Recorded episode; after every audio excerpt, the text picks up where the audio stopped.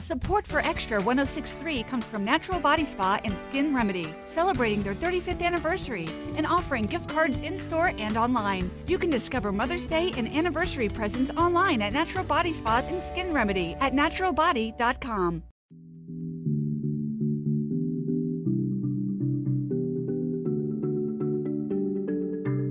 This is Let's Talk About It with Janelle King. Welcome, welcome, welcome. Thank you so much for tuning in to Let's Talk About It with Janelle King. I had to interrupt my presidential breakdown, which will resume next week with Governor DeSantis. But I had to kind of interrupt that breakdown and talk about two topics that are getting a lot of attention right now in the media. And, um, and, and, and I know that it's super important to a lot of people, but I'm a little I don't know. I just I just got to share my my take on it because I really feel like it's extremely important that we you know discuss cultural issues and cultural things as well. And I got to talk about the Dalai Lama as well as Joe Biden. So let's start with the Dalai Lama. So when I first heard about this and heard about who he is and just what happened, the first thing that popped in my mind was, well, does anybody know what the Dalai Lama is? Like, wh- where did this come from? And, you know, just kind of the backstory on the person that um, is now the Dalai Lama. So let's start with the fact that I don't know how many people know that the Dalai Lama changes, that this is the 14th Dalai Lama that has held that title. Um, I'm not going to call him Your Holiness because, as a Christian, as a believer in Christ, I consider God, my my God, the God, to be the only um, God that an only person, Jesus, that I refer to as the holiness. And so I'm not going to refer to him as your holiness. I know that's what a lot of other people refer to him as. So if that is offensive to anyone, then you may not want to continue listening because I'm just not going to do that. However, for the sake of just kind of understanding historically who he is and how we got here and all of that. I did want to do a little bit of a backdrop and then get into my thoughts on the most recent controversy that was surrounding him. Um, let's just say, should say that is surrounding him. But for those of you who don't know, the Dalai Lama is a spiritual leader that came out of the school of Tibet Buddhism. Um, the title in and of itself means ocean of wisdom. So that's just a little bit about the actual title, where it came from. So this is something that's really connected to, to, to Tibet and Buddhism.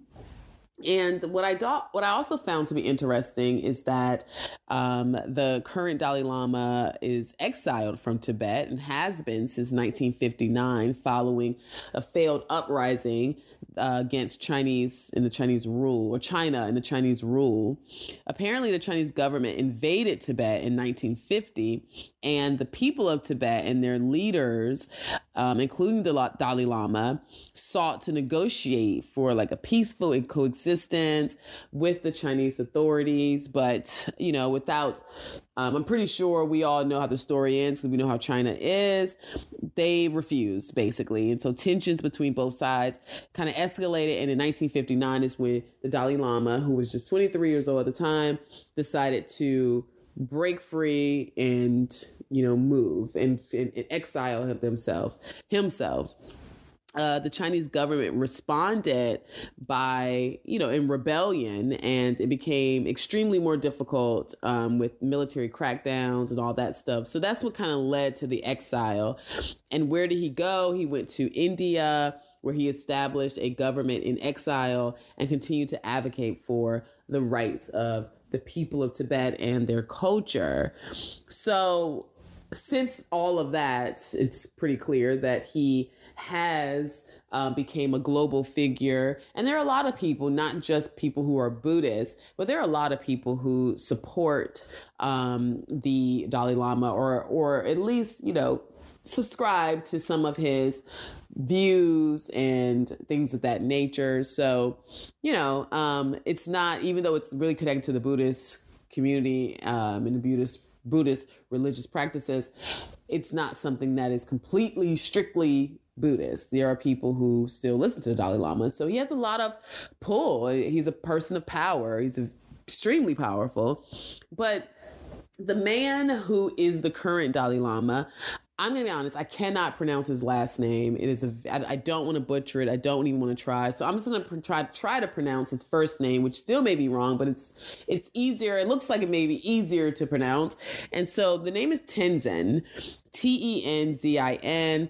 He's the current 14th Dalai Lama, and he was born in 1935 in a very small village in Tibet, and they believe that he is the reincarnation of the 13th Dalai Lama, and they discovered this at the age of two.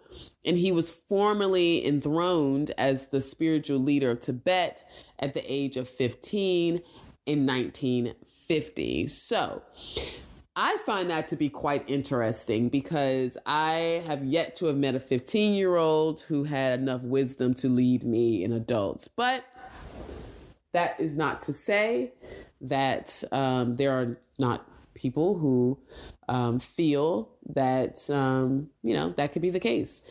And i guess the reincarnation portion kind of played a role into that. But that led me to ask the question well how did you know right? How did you know at two years old that this individual tenzin was the reincarnation of the 13th Dalai Lama to now become the 14th. So apparently, the process in recognizing reincarnation of the Dalai Lama is based on a set of criteria that have been developed over several centuries. In this case, there were a number of signs. This is according to the Buddhist people of Tibet and those who follow the Dalai Lama stated that there was a number of signs and omens that were believed to indicate his reincarnation. And one of the key signs was the appearance of a particular set of symbols and objects that were associated with the 13th Dalai Lama, who had died just a few months before Tenzin was born. These symbols included a certain type of cloud formation, the appearance of letters and symbols on rocks and other objects, and, and spontaneous movement of objects. Don't know much about that part or what moved or anything like that, but that's part of what I found in my research. Um, another important factor was that they said that the selection of this of, of, of, the next Dalai Lama was conducted by a search team of senior monks who are responsible for identifying potential candidates for the reincarnation of the Dalai Lama. The search team conducted extensive investigations and consulted with oracles who were people who believed to have the ability to communicate with the spirit world and provide guidance on the matter. The search team eventually arrived at um, at his village. Um, I'm not going to try to pronounce it, but it's spelled T A K T S E R. Um, but yeah, so apparently the search teams, all of their signs led them to the village where Tenzin was born and they identified him as a potential candidate. They presented him with a number of objects. So I guess this was like phase two, where they gave him a bunch of objects that belonged to the previous Dalai Lama, including a rosary, a ceremonial hat, and the, apparently the little boy um, correctly identified them as his own possessions from his previous life. And based on this and other signs, Tenzin was officially recognized as the reincarnation of the Dalai Lama at age two. Okay, I have to be transparent. Um, at two years old, I feel like almost every two year old thinks that everything is theirs and it's mine, mine, mine. So, I don't know, but I guess it's because of a lot of other things too. I wasn't there, but um, I just found that to be a little bit shaky personally. But this is my first time researching it, so I'm just giving my my little two cents. But when when we heard about the controversy, so let's talk about the controversy a little bit. Um, the controversy around the Dalai Lama, if you haven't heard, was um, during a time where he was greeting with people. Um, I guess people can come and just kind of share or hug him, talk to him, connect with him, other Buddhists. When he was having this moment, a little boy who looked to be around the age of 10, maybe a little younger, uh, came up to him and asked for a hug. The Dalai Lama, you know, when I'm paraphrasing, but he went on to say, okay, but I also need a kiss on the cheek, I believe. And then he asked for a kiss on the lips. And then lastly, he asked for the little boy or asked the little boy to suck his tongue. And the little boy did. Um, unfortunately, I've watched the video and I was deeply disturbed. The first thing I thought was, where was the parents? But we'll get into my thoughts later. However, that's what happened, and it stirred up a lot of controversy, and it's been talked about everywhere, a lot of places. But then I first think the thought that came to my mind was how important is the Dalai Lama to the Buddhist faith? Because I didn't know if this was going to be something major. I mean, if as Christians, if we had an individual or something or a person or just a team or whatever, a people who were on this earth who we look to as a representation of who we serve and who we worship um, much like who jesus was back long you know thousands of years ago. Um, and and we heard that he asked a child to suck his tongue. That would be extremely detrimental. So i wanted to know what was the reaction of this. And how important is the Dalai Lama to Buddhists? And so I found through my research that the Dalai Lama is an extremely important spiritual leader with the within the Buddhist tradition. His role is considered to be of great significance to the practice of Buddhism around the world. And as the Dalai Lama, Tenzin is believed to be, you know, someone who they really lean on because he's considered a part of the long line of spiritual leaders who have guided the Tibet people in Buddhism for centuries. So, this is a big deal.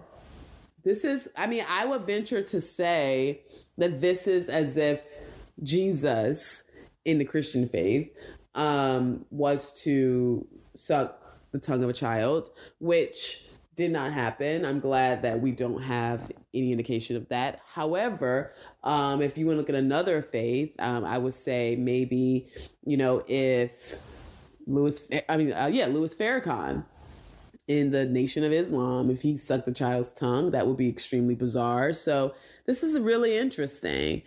However, um, overall, through my research, I found that a lot of the Buddhists see the recent controversy regarding the Dalai Lama as out of line. You know, um, it's out of line with Buddhist teachings and values, which tends to emphasize respect for all and you know, it puts emphasis on the importance of ethical conduct. And in Buddhism, it's considered to be unethical or inappropriate for a teacher or spiritual leader to engage in any behavior that could be seen as exploiting or abusing their position of power and authority. So, you know, this is interesting, right? Um, when you think about the overall, you would think that there would be more Buddhists coming out and saying that they are upset. They, I mean, but I guess maybe they're trying to figure out what to do about this. But something that I found to be a little weird was, and I'm going to let you hear it yourself, was CNN's response. So CNN put a panel together to talk about this.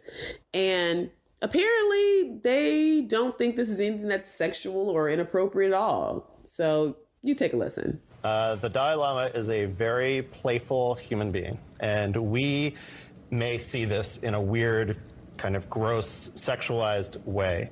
But this is about as sexual as a bowl of plain rice. There is nothing sexual erotic or erotic happening in this encounter, as you can see by the reaction of the people who were there.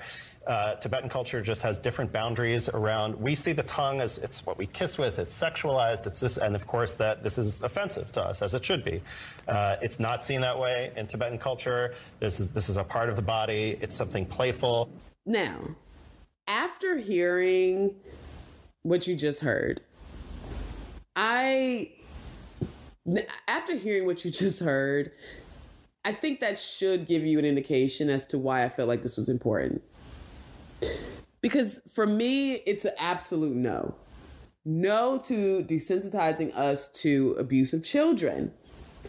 I know there was a lot of conversation around um, whether, like, you know, parents who kiss their kids on the mouth, but it's their parents. It's not the, they're not allowing other adults to kiss their children on the mouth. And typically, from what I've seen, that stops at a young age. Now, there are people who still do it as adults, and um, culturally, it may be acceptable in other places. But again, it's typically within family, not with strangers.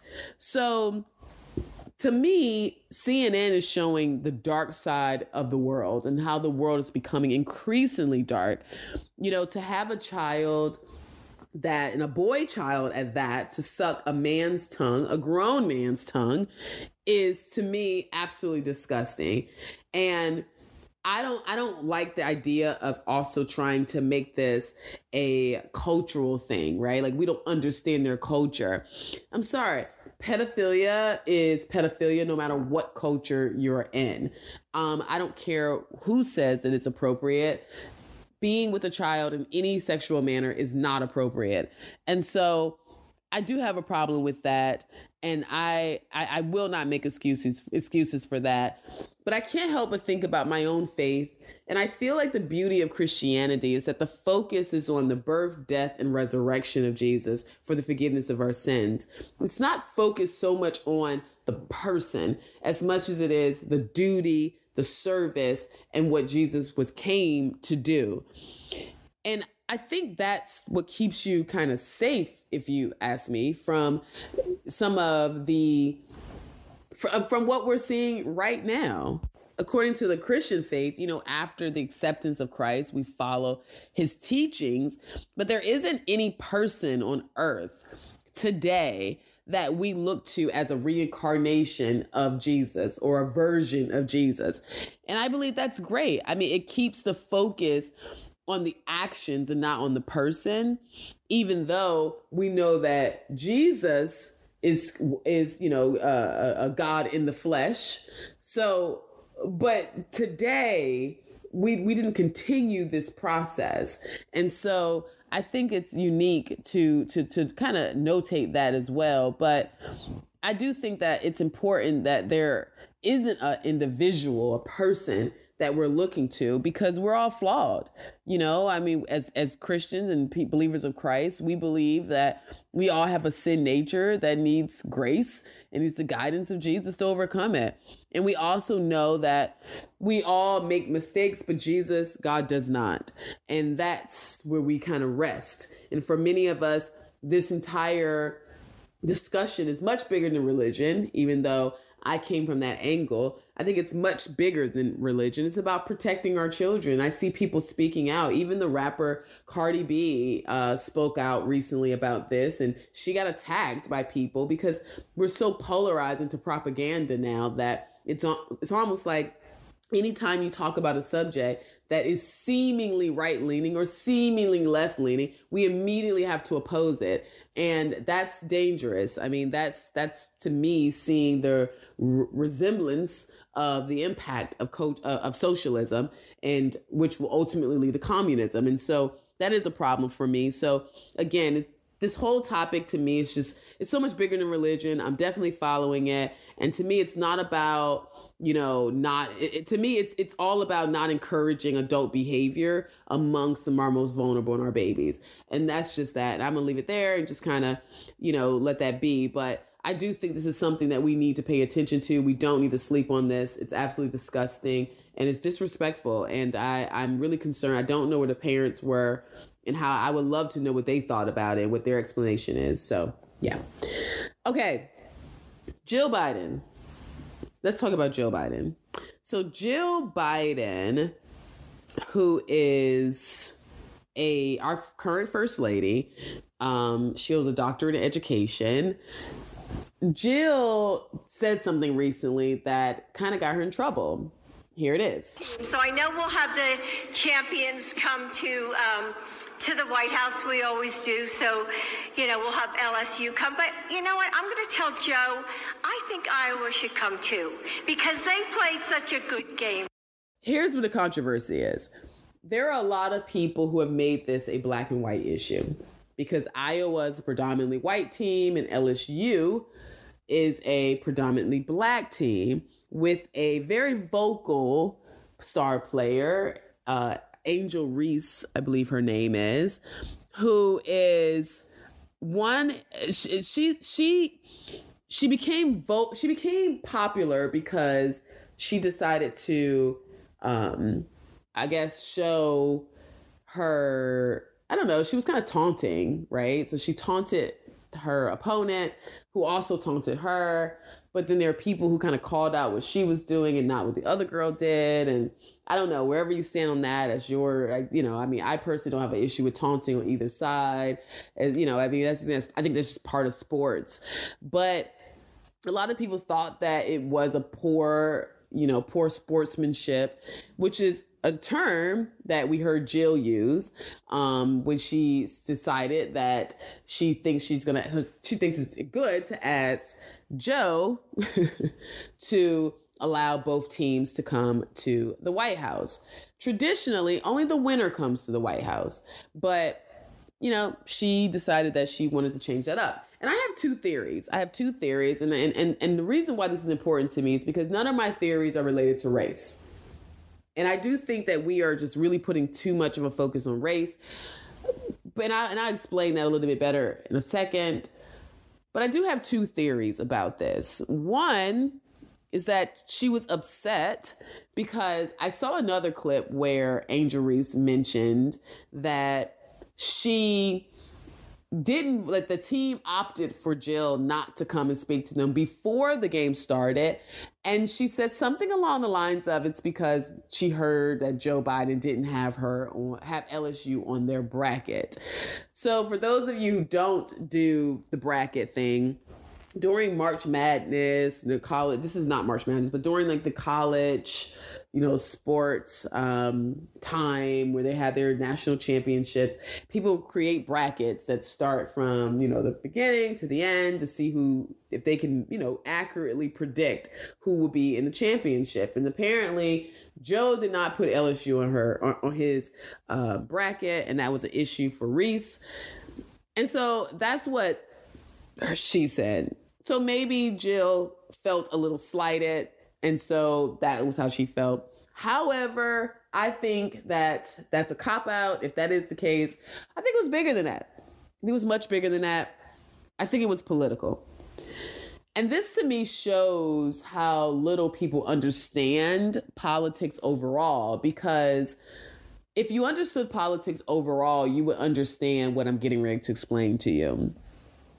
It's it wasn't about I don't think her decision to or, or to suggest bringing both teams was about um, the teams or basketball or sports at all. I know she mentioned sportsmanship, but I feel like that was her way of trying not to show her hand. It's because it's Iowa. And for those of you who don't know, Iowa is extremely important. It's an extremely important state in American politics. Extremely important because it is the first state to hold a caucus or primary during the presidential election cycle. Their caucus takes place in February. And Iowa caucuses are traditionally the first opportunity for voters to express their preference for a candidate in the presidential nomination process. So it's like the person who kind of wins the Iowa caucus gets a lot of attention. It's like, okay, this is showing you where things are. And why do they why do they have this privilege? It's not just because they are a um it's not just because their caucus comes first but it's also because Iowa is considered a swing state in general in general elections because their vote, voters are historically split between the two major parties, Republican and Democrat. And because of this, Iowa is often targeted by candidates during the election cycle as the state that you know, you want to win, right? If you win that one, you kind of have a good idea as to what where things are going. I didn't know this about just how split the state is, but according to a poll or a voter registration breakdown in uh, September 2021, um, which is the most recent I can find, apparently there's approximately 33 Republicans, 34 Democrats, and 33 independents or non party affiliated.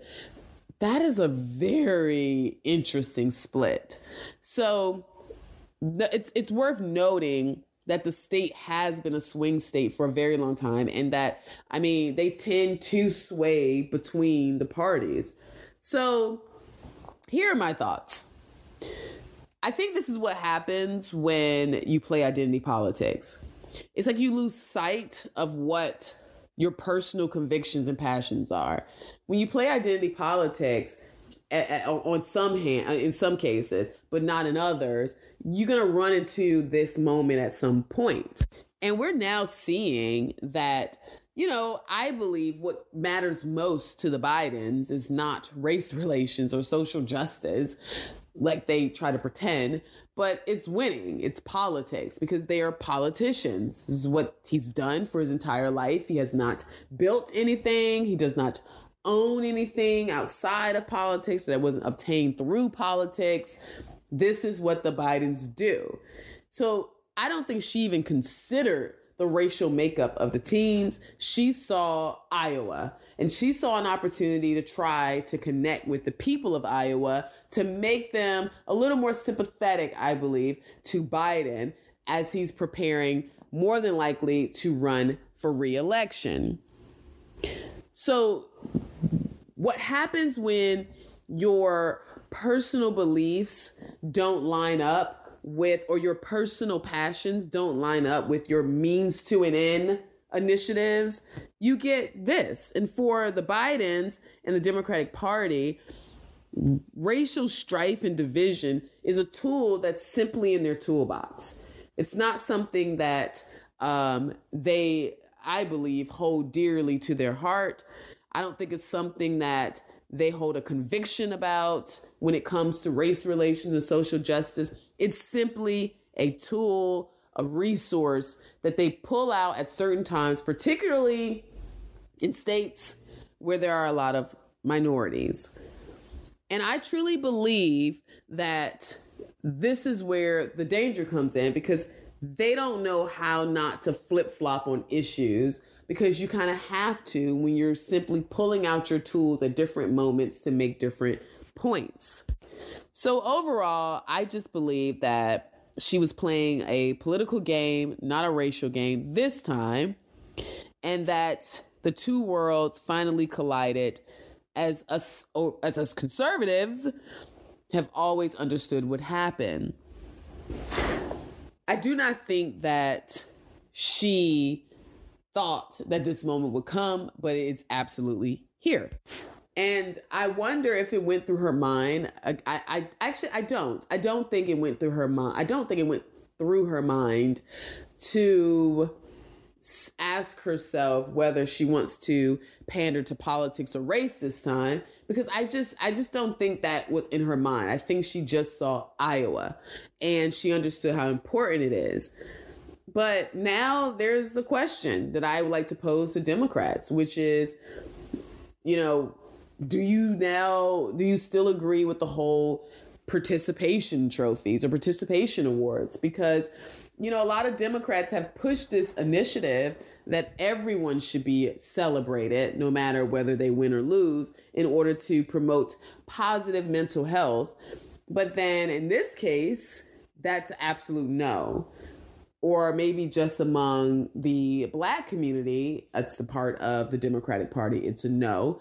But either way, I know Angel Reese made a statement where she said, I would rather meet with the Obamas, clearly because they're black.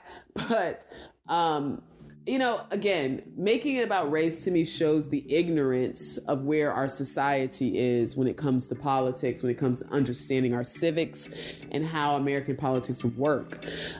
I, it, to me, it was very clear what this was really about. I'm interested to know what you think. Um, and yeah, I just wanted to do a quick podcast about this these two particular topics. Next week, we will be back on the presidential breakdown, and we'll be talking um, about Governor DeSantis, who has not announced, by the way. However, you would think he has when you look at the ads that are coming out and some of the attacks that you're seeing. But he did an interview with Piers Morgan, and we're going to discuss that next week. So make, be sure to stay tuned. Um, be sure to like and subscribe to this podcast so you'll be notified when I upload a new one. And if you would like to join our email list, just let me know. Email me at iam.janelleking at gmail.com. And if you're a social media person, please follow me at on IG, which is Instagram, at Janelle King. Um, I'm sorry, J King pod, uh, J King the podcast. So on Instagram it's J King the podcast, um, and on Facebook it's Janelle King. So yeah, follow me, and uh, yeah, we'll just continue down our little rabbit trails. Until next week, have a wonderful time and a great, great rest of your week.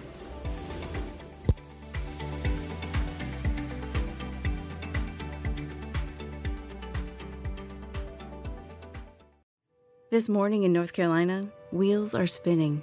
Determination is winning. A passion is now a thriving business, and it shows no signs of slowing down. How?